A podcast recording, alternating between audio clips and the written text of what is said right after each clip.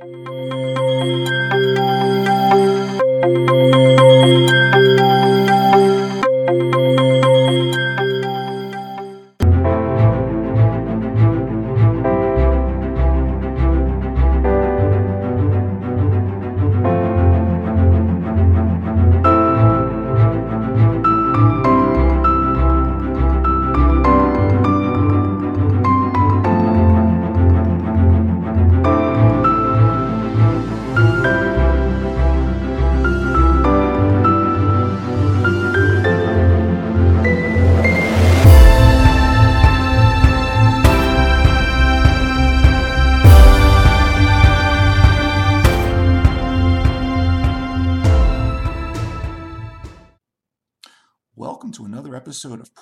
Potential, and Possibilities discussions with fascinating people designing a better tomorrow for all of us. I'm your host, Ira Pastor. Welcome, everybody, again to another episode of our show, bringing you another really fascinating guest today, helping to create a better tomorrow.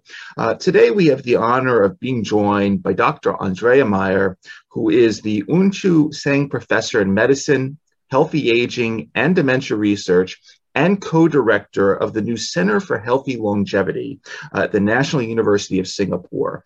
Uh, Professor Maier also holds professorship appointments at uh, the Free University Medical Center in Amsterdam, Netherlands, and University of Melbourne in Australia, as well as serving as Director of Medicine and Community Care at the Royal Melbourne Hospital. Uh, in addition to all that, Professor Maier is also the president of the Australia and New Zealand Society for Sarcopenia and Frailty Research, as well as founding president of the new Healthy Longevity Medicine Society. Uh, a fellow of the Royal Australasian College of Physicians, Professor Maier graduated in medicine uh, from the University of Lübeck in Germany, uh, was registered uh, in the Netherlands as a specialist in internal medicine, geriatric specialty, and was appointed full professor of gerontology uh, at the University of Amsterdam, uh, where she was the head of geriatrics at the medical center from 2012 to 2016. from 2016 to early 2021, Professor Maier served as divisional director of medicine and community care at Royal Melbourne Hospital, Australia, and as professor of medicine and aged care at University of Melbourne.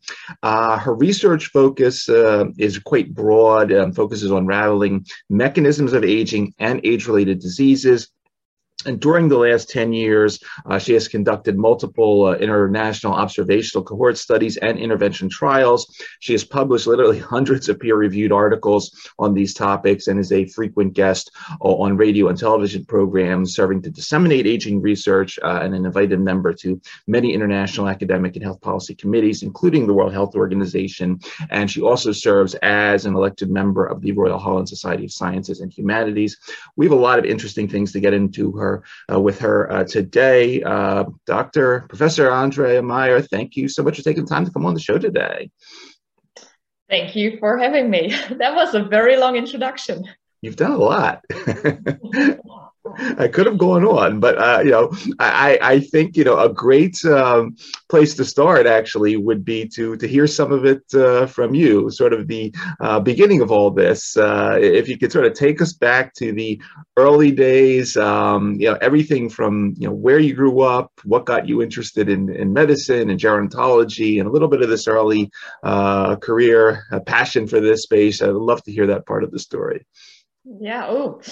Um, I have a German passport. I live in the Netherlands and in Singapore at the moment. And I think if you ask where is home and where did you grow up, really, um, that's in Germany. Um, in a village with more cows than inhabitants. So yeah. quite rural, that's a translation. um, where it was quite difficult to follow passion in terms of um, art, etc., because of what's so rural. So at a certain point, my parents decided, okay, she has to go abroad, etc. So I did that from from early ages. Went um, to different schools in in America and and everywhere to to learn English. Uh, as a German, it's very hard always. Germans are not good at languages.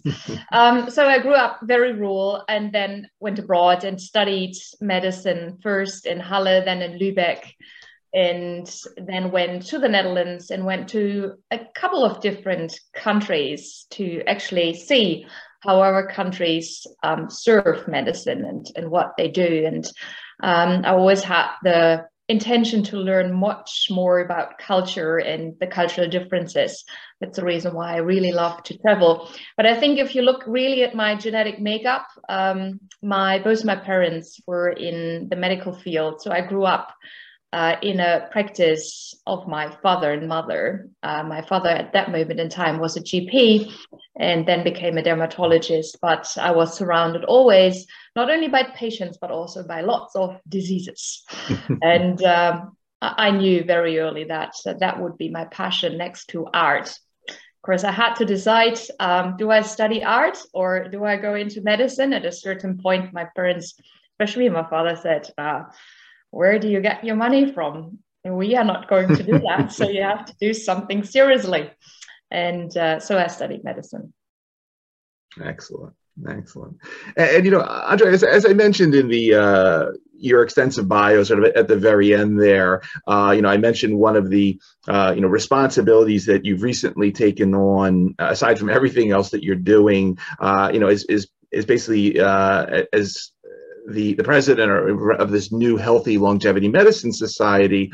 And if I may just read sort of, um, it's an organization committed to centralizing, establishing, facilitating, and promoting a clinical research agenda uh, that encompasses all aspects of longevity medicine. And, and I really found this um, very refreshing and interesting in the sense that, you know, uh, the, you know, the last couple decades, we've seen uh, the maturation of um, things going on in the longevity bio space. We obviously see a lot of work uh, happening at the bench in terms of our mice and our rats and our rabbits and dogs and so forth. We see the beginning uh, of some interesting interventions into clinical development for, for novel drug products, but then sort of this third area that we don't normally talk as much about, but is extremely important. Um, just the world of medicine that we do have a world here of 8 billion people. We have hundreds of millions of people alone here in the United States, age 60 and older. Um, and medicine is practiced on a daily basis. And uh, there are other things to do in taking care of these patients, as you well know, um, that where we don't have to wait 20 years for the next wonder drug to come along. Can you talk a little bit about sort of just the principle of how you look at longevity medicine, in essence, what longevity medicine means to you, um, and a little bit about what the, the mission of the society is all about in promoting sort of this third leg of uh, geroscience development. Yeah. A, big question. So first of all, let's let's start why I at the moment at a certain time said, okay, we, we need a society, we need a structure, we need something regulating something, because I was a hospital manager, especially in um, in in Australia, in in Melbourne, uh, but I was also a hospital manager or department manager in um, in the Netherlands. And at a certain time, I said, okay, we we are providing this care, and it, it's super care, and uh, every year we have another drug, but essentially we do not change anymore. It's even better care every time, but I still see patients when it's a little bit too late. And there, geroscience kicks in with the entire idea that the disease progression already starts after development, even we are arguing if it occurs during develop, development. But at, least we can very easily measure from the 20th, 30th birthday onwards that we are declining in terms of function and that the risk of an age-related diseases is, is occurring and it's accumulating. And why should I therewith, as a physician, as an internal medicine physician, a geriatrician, wait until it occurs? Why should I wait as a manager that somebody knocks on my door um, 20 years later before we could already see um, disease progression and there was could prevent um, that decline and that occurrence. So that was, I would say, a little bit, if I'm very honest, that that um, reflection um, of okay i really have to do something else with my life uh, and i have to change medicine and somebody has, has to do it. And luckily we have lots of like-minded uh, clinician scientists who who see and feel the same. So there is a movement. So that's the reason why we established the uh, healthy longevity medicine society uh, because one leg was in management, the other leg was really in research. Um, and I did lots of studies with centenarians, but also with 20 or 30 year olds, or with middle age, with the propensity of longevity, and middle age with lots of diseases already. So while understanding why we age and, and how our body is behaving during our aging process, I thought, okay, now I have to do it and I have to bring it into clinical practice. How do I do it? And nobody has, I think, the recipe. On the other hand side, while having all the accumulation of knowledge and writing papers and having a H index which is rising, nobody is really being cured. so we have to um, be able to, to implement it into structures. Um, and of course, it's a rising business. Like 100% of the population, if you call aging a disease, is sick. So um, others, of course, also see that, and that's why there are so many wellness clinics, so many anti-aging clinics, etc., which are great to have, but however, and that's a little bit my fear, it's not regulated, so I don't know what the quality is. And that was a little bit the second, next to my a little bit frustration, that need for regulation and defining what is good care, even if it's not medically regulated, but what can a, a person going to the clinics, what can they expect? So what is the return of investment, either of the time or the money they're spending to take um, drugs, supplements to get tested, etc., in clinics which are already there. On the other hand side, um, what we can already buy on Amazon or on other providers. So, who is actually uh, be able to advise individuals what kind of supplements to take and which supplements not to take, and which not only what but also which uh, dosage, frequency, uh, etc., to have possibly uh, health benefits. So, and again, there the society kicks in to do that. Um, I would also like to see uh, that medicine is kicking in there, and that's the reason why it's a medical society. Because in medicine, what I learned, but that's only my opinion because I grew up in medicine, we are quite well structured. We have physicians which are trained to do a certain job and the job is being done most of the times by um, by following guidelines. At least we have discussions and we give guidance to ourselves and we give guidance to the health insurer what to pay for and not to pay for. And that's very important. So the society has um, has uh, three aims. The the first aim is education. So what we are doing at the moment in the podcast learn about uh, the healthy longevity uh, medicine society um, for laymen, but also for politicians, for uh, industry partners, and for physicians, and get it recognized as a specialty, uh, longevity medicine, in, for example, internal medicine. I think, secondly, I already touched on that guidelines are dear to my heart because I want to know what's best. And not everybody can um, can look at thousands of articles and PubMeds and summarize them. So we need that. And we not only need that for healthcare professionals, but we also need that for the layman. And we have to translate the knowledge into readable uh, documents on websites, etc., that people know what they are doing and um, that they can do a risk assessment themselves if they are taking supplements or they're going for a drip or whatever is being being done. Um, and the third thing is really that we harmonize what we are doing and we standardize what we are doing, we accelerate what we are doing in research. So I really look forward um, to a trial network where we can, across countries, across continents, can uh, bring physicians together and researchers together to have phase 2b and 3 and 4 trials uh, much, much quicker than we have at the moment because we have so many boundaries by regulations and countries. We don't have the network yet. Maybe we don't have the trust yet. Um, because the number of trials is not as big as in other specialities as endocrinology, oncology, etc. So we just have to learn to to build a network and to to work together and to standardize. So that's really why I founded um, with my colleagues the the society. Um, and it's growing and growing. So every week we have um, uh, much, much more members than the week before. Uh, so there, it seems to be a, a movement. There's lots of um, of interest. Excellent. Excellent, really exciting, and, and, I totally appreciate everything you just said there because I think it's so refreshing and uh, to see sort of this this part of the um, uh, the evolution of the space. So no, that's really exciting. Um, you know, it, it's as you were mentioning, uh, sort of synthesizing and distilling down the peer-reviewed literature. I, I have to say that of, of all the guests I've, I've, had on my show to date, uh, you are by far the most prolific publisher I, I have ever seen. Um, and and I thought, you know the interesting thing is you, you don't publish on just one sort of sort of hallmark of aging. You you publish quite broadly, and what I thought would be very interesting to do is maybe now look sort of at a a top line level at a couple of your papers, just not just to show the scope of what you're involved in, but also how some of what you've been publishing on sort of trickles down into these new uh, clinical models. Um, and I thought just a really interesting place to start, um, very apropos of what's going on in, in the world today, uh, is um, your paper from 2018 October in Frontiers in Physiology, uh, repurposing proteostasis modifying drugs to prevent or treat age related dementia, a systematic review.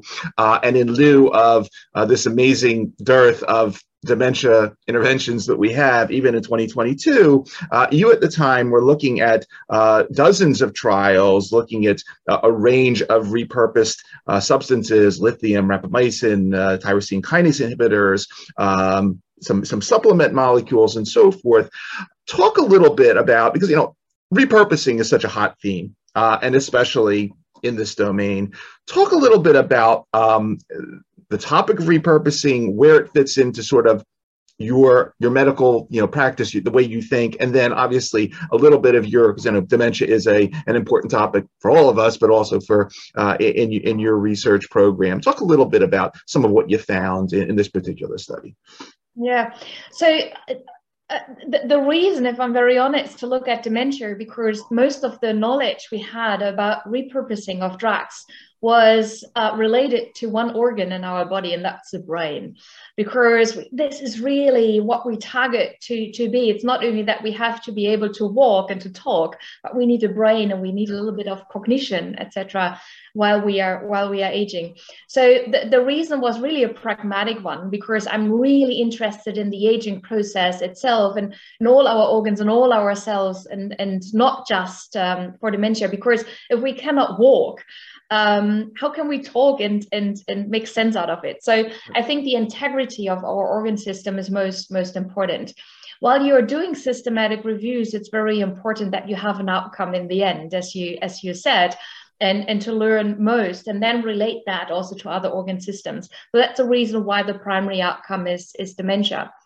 Um, why is repurposing drugs so important? If we are looking at the aging process and how we could antagonize the aging process, there are three different domains uh, prominent. The first is lifestyle. Okay, we can um, we can walk more and eat less, etc. So maybe we'll touch on that a little bit. Um, but secondly, we can have supplements where we enrich what we normally would eat or um, things which are not uh, registered with the FDA or the EMA.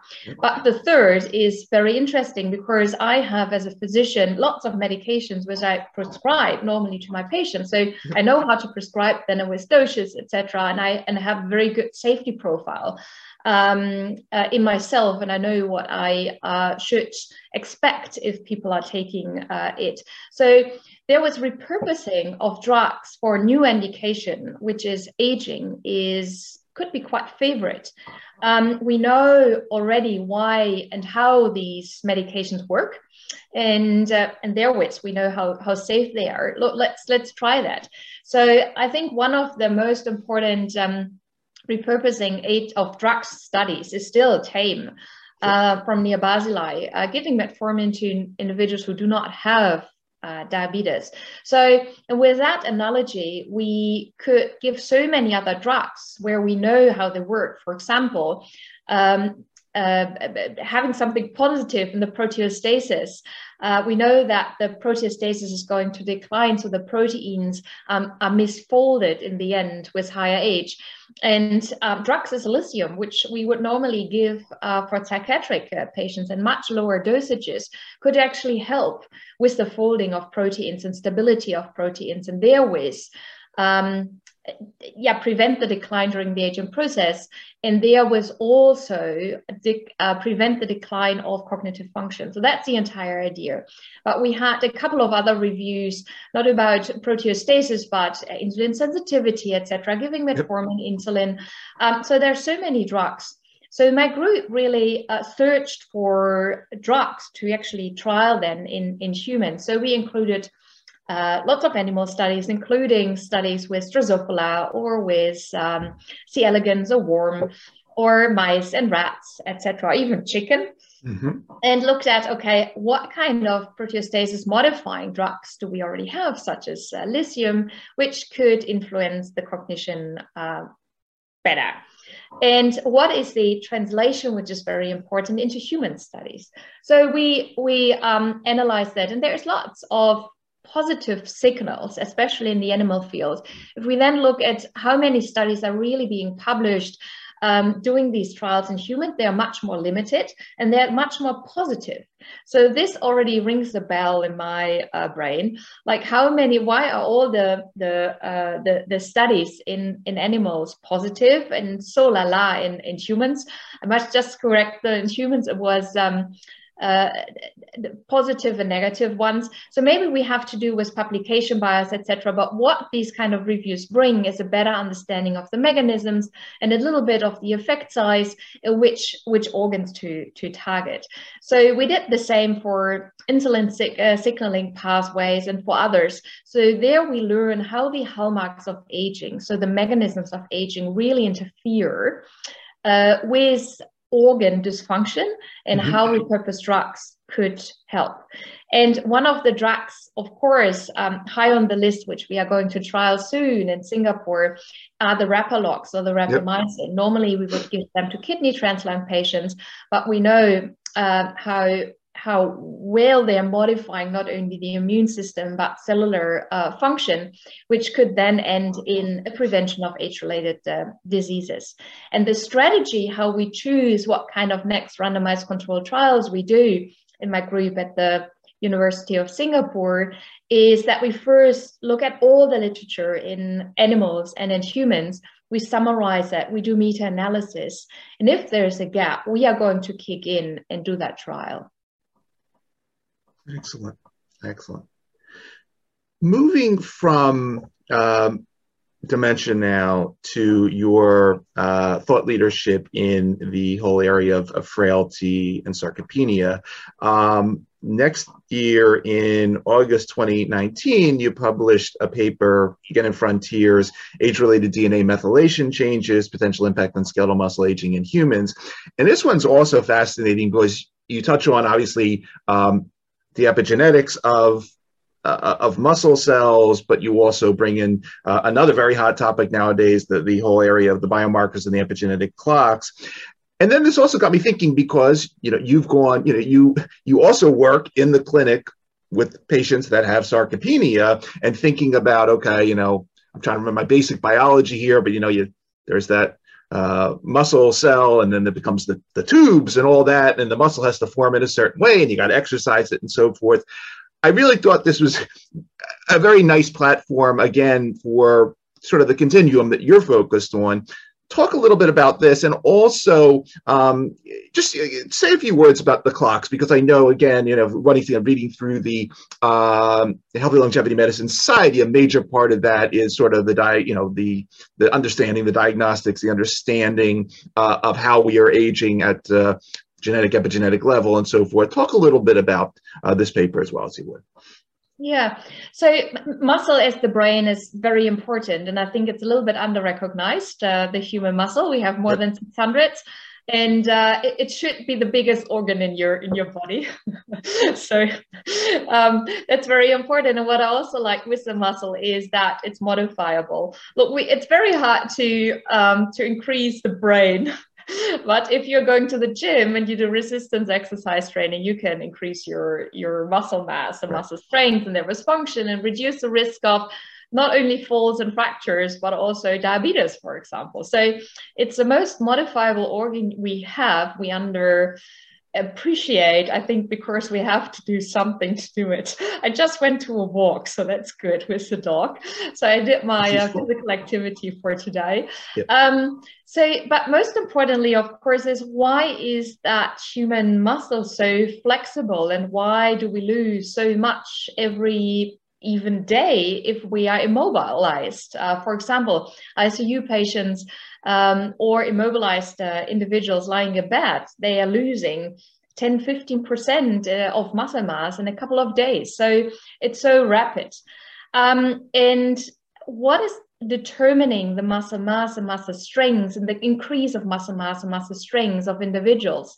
And I think that's so fascinating. And they are epigenetics, but the all hallmarks of aging kick uh, in. And you just referred to, to one of the papers we wrote because we, we know that the epigenetic makeup, which means um, on the DNA, there's on top um, methylated pieces uh, on the DNA, which is called then epigenetic. It's on the genes, epigenetic. And depending on where the methylation uh, dots are, uh, that's dependent of what kind of organ you're looking at. So where you take the piece out of a human body.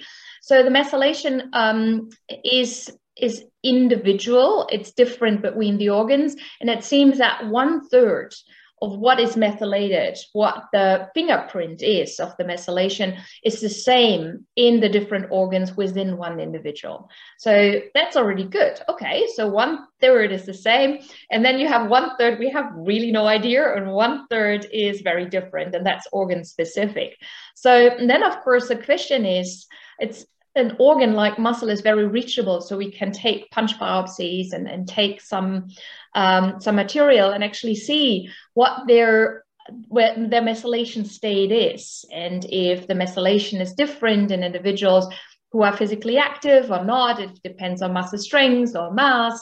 Uh, depends on what you eat, etc. So because it's so easy to obtain, or relatively easy to obtain, it's still painful a little bit to take a muscle biopsy um, it's so nice to learn of what is so specific about muscle and then also to compare that to other organ systems and then the clocks kick in. I would say there is a hype of um, building clocks in the last five to ten years. Uh, a clock only means that um, the methylation state an epigenetic clock you're with and the methylation state how different that is compared to your peers of the same chronological age. So that's the first generation clocks. So how do you uh, behave in terms of methylation in a certain organ from a different cell uh, compared to your peers? Are you um, behaving methylation wise a little bit younger or older? So do you have characteristics which are mimicking the ones uh, of individuals who are much younger chronologically mm-hmm. or, or older. And there was we can give a biological age, and the biological age can be very different from the chronological age. And the a younger biological age is associated with a lower incidence of disease. So the risk of a disease is, is lower. That's the reason why you are biologically um, uh, younger.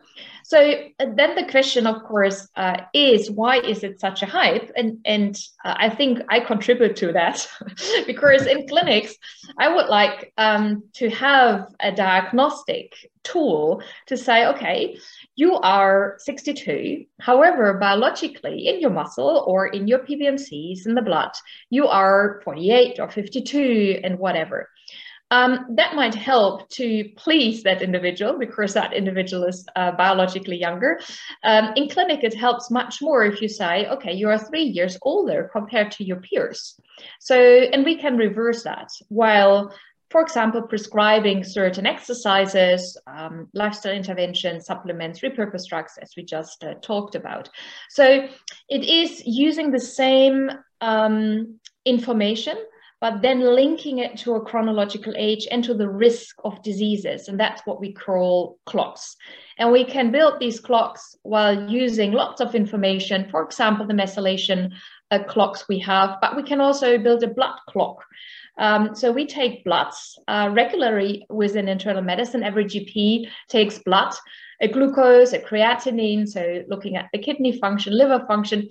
And all these numbers we now created to make clocks. So we can say overall, your body is functioning as a, and then an, an age, a biological mm-hmm. age. So we are making now by using the, the measures differently, we are making clocks, which we can then translate into clinical practice. Excellent. Really exciting.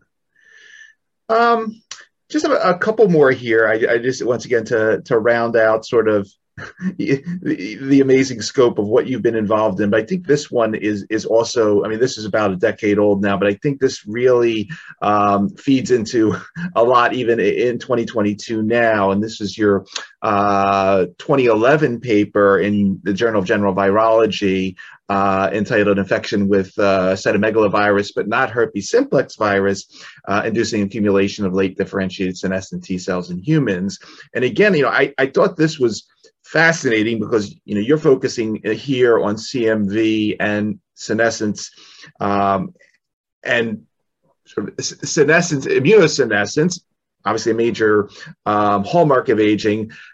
Last year, I did an episode with um, with Dr. Uh, Ruth Itzhaki at, at, Manchester. She was focusing on herpes simplex and it messing with proteostasis and, and potential links to to dementia. Um, I'd love you know to say a few words about this, but also you know the um, the microbiome slash virome is something that's sort of I say missing. I mean, obviously it's out there, but we, we, we don't find it on the hallmarks of aging. We don't find it sort of in the SENS seven basket, but it's extremely important. and it trickles down to a lot of this stuff. Just I'd love to hear sort of your top line views on what we could be doing about uh, the beneficial or the you know the, the not so beneficial microbiome as part of this whole picture because clearly it's impacting a lot of these hallmarks along the way. Yeah. So first we have to recognize that they're influencing us, and that was the 2011 uh, uh, paper yeah. where we really showed that if you're have uh, if you're CMV positive, uh, and it belongs to the herpes viruses, the CMV, like HSV, etc.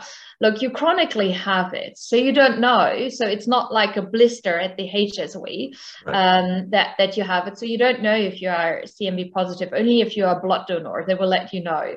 So that a, a, virus being chronically present has such a detrimental or has an effect so much on the immune system. Looking at the aging trajectory of individuals who are CMV positive or negative, that the ones who are uh, positive have so much more differentiated cells, and that most of these cells at older age are against CMV that's smashing. Look, it seems that our immune system is only really busy to keep um, up to date and engaged with CMV. Right. Um, and there is no cure for that. Yeah. However, we also did lots of immunological studies uh, related to epidemiology to actually see is CMV uh, really associated then with a higher incidence of cardiovascular diseases, age-related diseases, or even mortality. Because um, our thought process was if CMV is so much associated with a, a, a very aged immune system, then it would also be much more likely to have, through inflammation, etc., to have much more age-related diseases and mortality if we are getting all the data together of tens thousands of, of individuals, what we found is that yes, it, associate, it, is associated with cardiovascular disease, especially diseases, age-related ones with more inflammation. However, there is only a very tiny and, and by neglectable um, increased risk of mortality. So it seems that we learned how to deal with CMV being in our body. At least I know that I'm CMV positive. So in my body, and I'm dealing with it in a sort of homeostasis. Mm. Um, and it is not giving me a rise in the chance of mortality, for example. So there is a is a balance, and I think what we should try, and that's that's what the field is doing. Uh, in analogy, we have so many different species in our body, either within in our, uh, hopefully not blood, because that will give us sepsis, but in our guts. um, we are living with, and there is a sort of homeostasis, and now targeting different species and how they could improve our health based on what we eat or how much we we um, uh, we, we drink what we drink. We even do not know how much we can regulate the microbiome, that the microbiome is living with us in, in an even better homeostasis and balance. As we showed very early days, as you said, like 15 years ago, we, we did the experiments with uh, CMV. So it's it's really interesting to see okay what is harmful what is um, for benefits of both. So the microbes together with um, our body.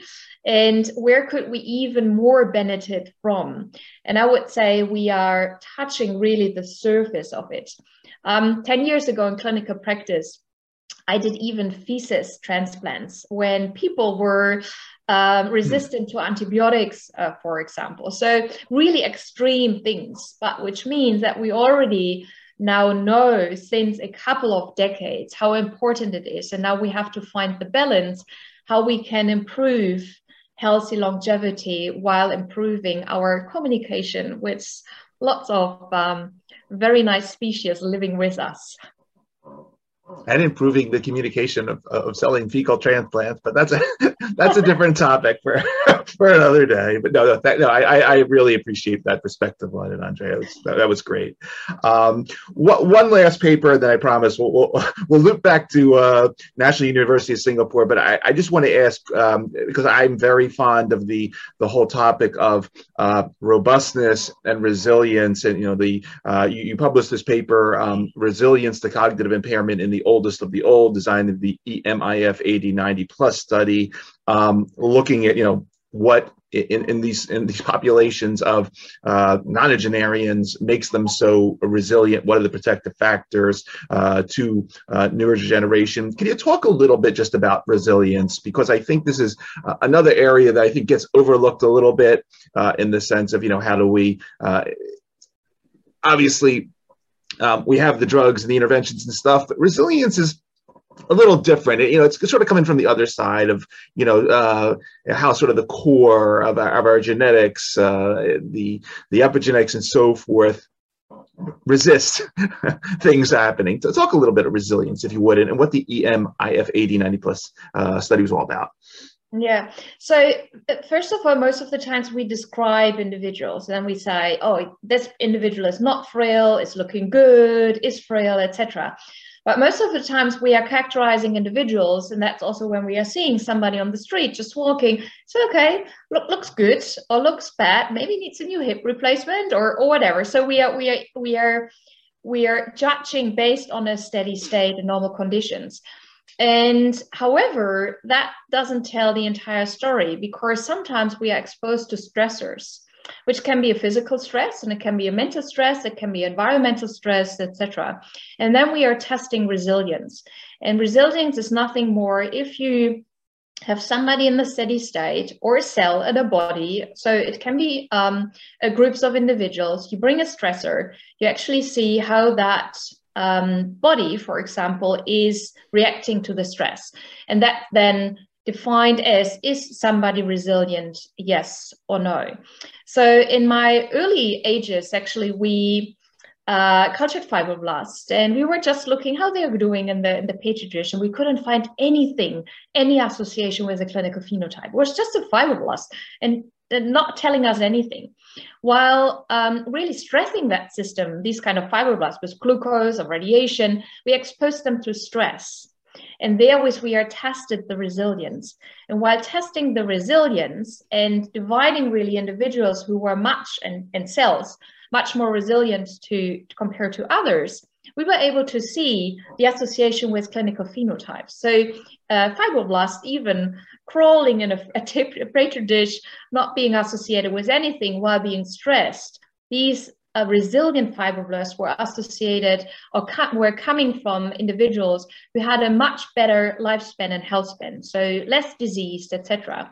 Where looking at just crawling fibroblasts and then being stressed, which were much less resilient, these were coming from individuals already with disease, etc.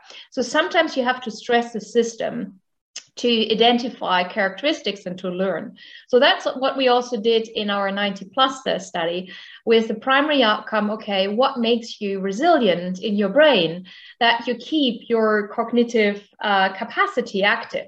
So you still can think and walk and talk, you're socially integrated, etc. So what are the determinants of that phenotype?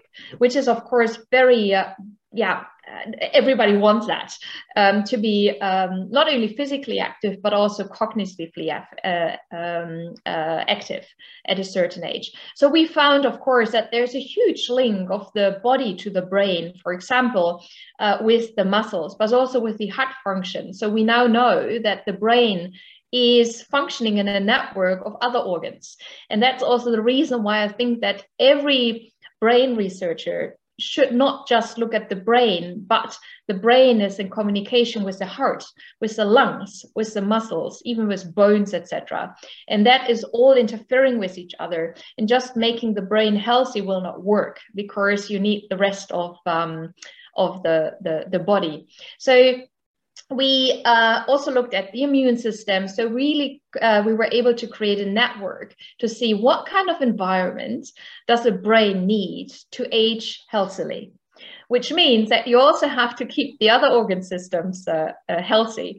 Uh, but we also looked inside of the brain because the brain is not just the brain. The brain is uh, composed out of white uh, matter and gray matter and different structures which are interconnected.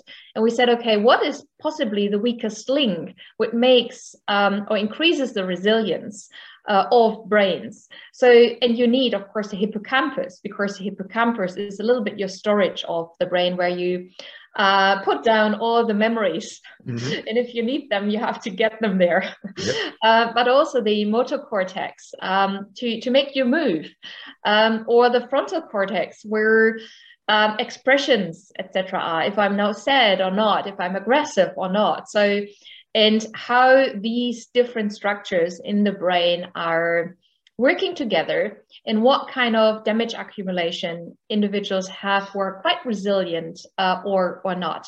And we of course not only looked at the structures but also looked at the function while uh, doing very sophisticated brain scans where we were able to trace uh, certain molecules in the brain and and see what's activated, what's not activated. Because if you have it, it doesn't mean that you use it.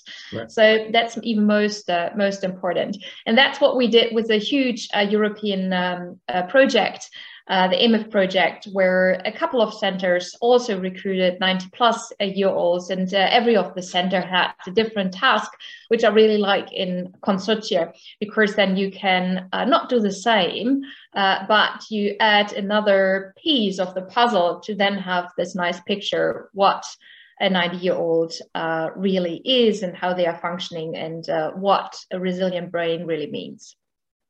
Outstanding, outstanding.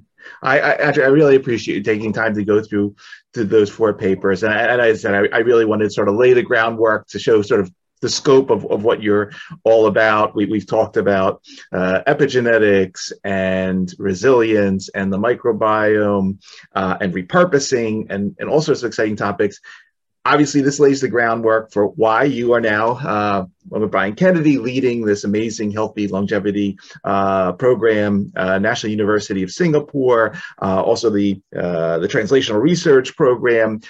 Take us through a, a little bit, because obviously, in addition to research and practicing medicine and running the medicine society, uh, you have had to raise money and set up this whole amazing hacking aging system talk a little bit about this journey. Uh, sort of talk about obviously you're you're in uh, the Netherlands right now, but you get back and forth to Singapore.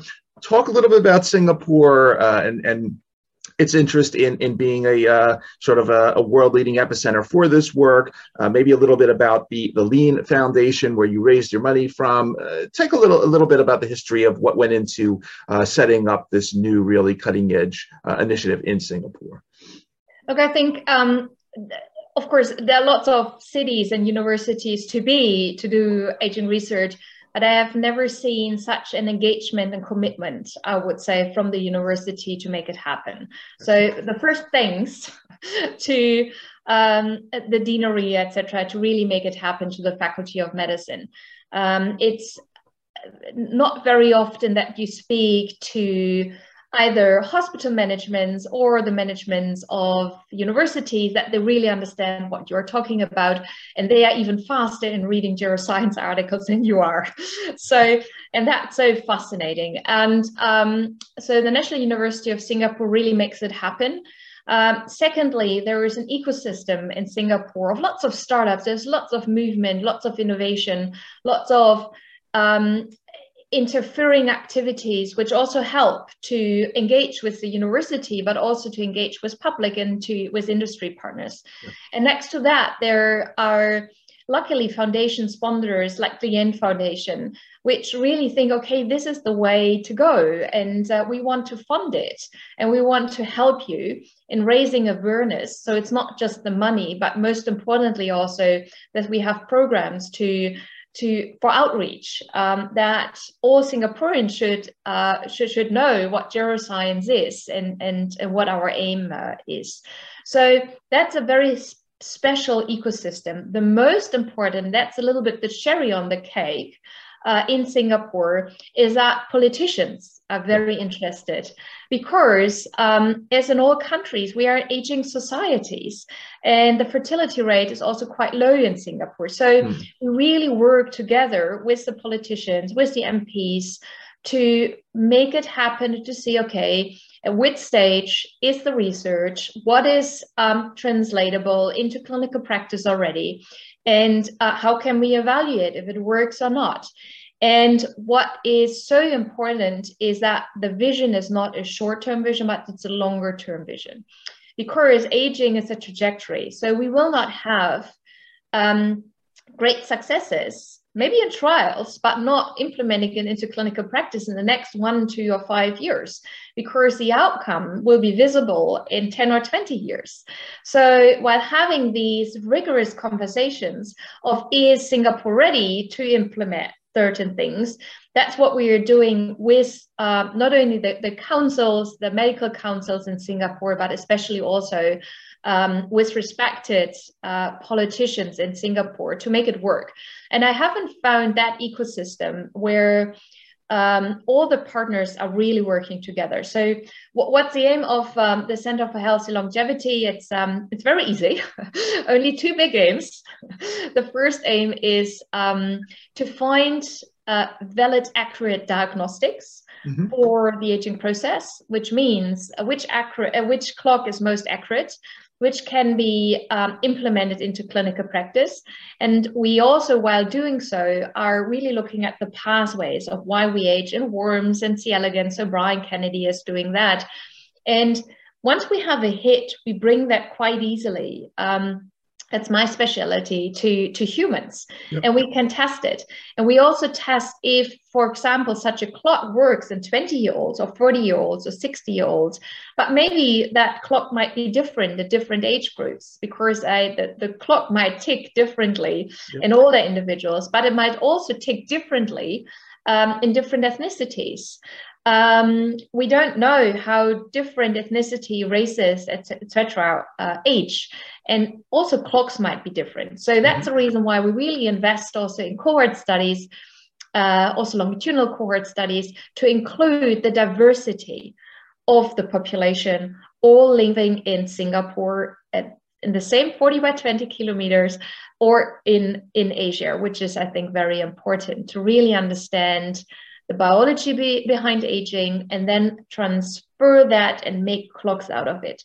The second one is um, look, I would find it quite unethical to just measure something um, without interfering and without intervention. So, mm-hmm. the major pillar where the most investment at the moment is going to is to interfere with the biological aging process of not only C. elegans and all the rats and the mice, but especially also with humans. And what we achieved at the Center for Health Longevity, we have a preclinical team and we have a clinical team, and they communicate.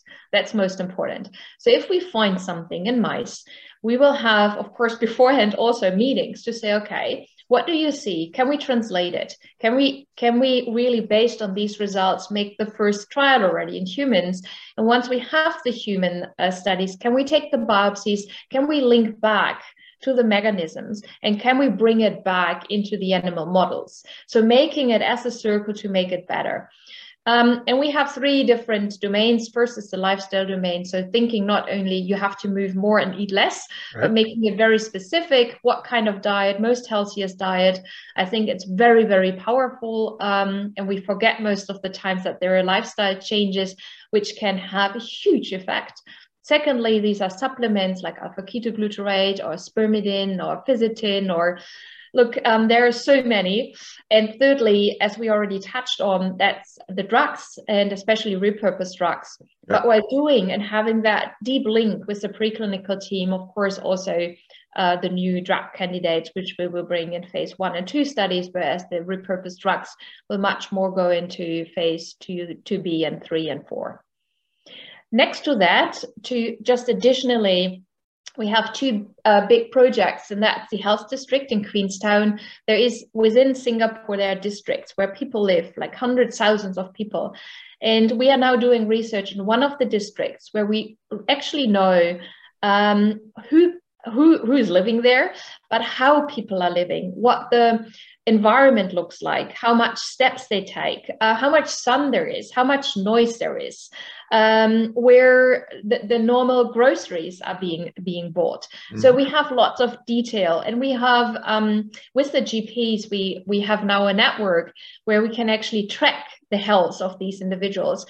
Um, and this is the platform where we do phase four studies because we're already tracking these individuals in cohorts and then we can do supplement studies or lifestyle interventions or at the at a certain time uh, also include them into repurposed uh, drug trials on a much bigger scale uh, because we have already the information. The second thing of that more outreach of our research is that we will open the first uh, publicly funded healthy longevity medicine clinic in mm-hmm. one of the hospitals in that district we are going to open the first clinic, like a polyclinic, um, where we see individuals and expose them to geroscience, diagnose their biological age before they are sick, and implementing the care already in in the hospital system. Outstanding, really outstanding. One thing, as as you're as you're going through that process, you reminded me of one other thing I just wanted to ask you about because um, I um, I spent most of my uh, career in the in the pharmaceutical industry, and one of the things that was sort of uh, anathema, let's say, at, back in the, the early day, was the the the the topic of combinations. Um, and that you know it's great to study things when you combine them but it, it, takes forever. We like to study drug a and then drug b and then drug c and ultimately put drug a b and c together. And we have, as a result of that, amazing HIV treatments nowadays, chemotherapy cocktails, and so forth.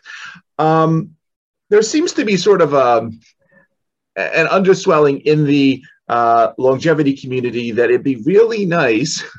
Uh, it's great to study metformin and rapamycin and alpha ketoglutarate, be nice to study them together at some point that doesn't take 30 years to do it. What is your position uh, at the new center on how one goes about combination interventions? Because I think there's sort of an understanding that's probably useful at some point in this whole dynamic. And I know people will say, well, how do you study pharmacokinetics of combinations or pharmacodynamics and all that bit? But I'm interested in outcomes. So, what's your perspective on this? so and, and not not much in papers because the outcome so yeah. you just have to write it down right. um, so what the strategy is we will uh, we have um, the randomized control trials in parallel so we have one control uh, 40 to 60 for example individuals healthy um, who are exposed to control uh, um, pills. Uh, then we have the, the actual compound, the supplement, for example. But we have different supplements in parallel. We are testing them not only in different dosages, but also different different compounds, which means that we can then also um, because we are doing it at the same time we we can look at the effect sizes of the different compounds. And that's the first step. Because if you're looking at literature, it's very hard to do meta analysis, even in NMN trials, because everything is different. So uh, the first step is what is the effect size, comparing the effect sizes of different drugs. Then looking at the mechanisms or supplements.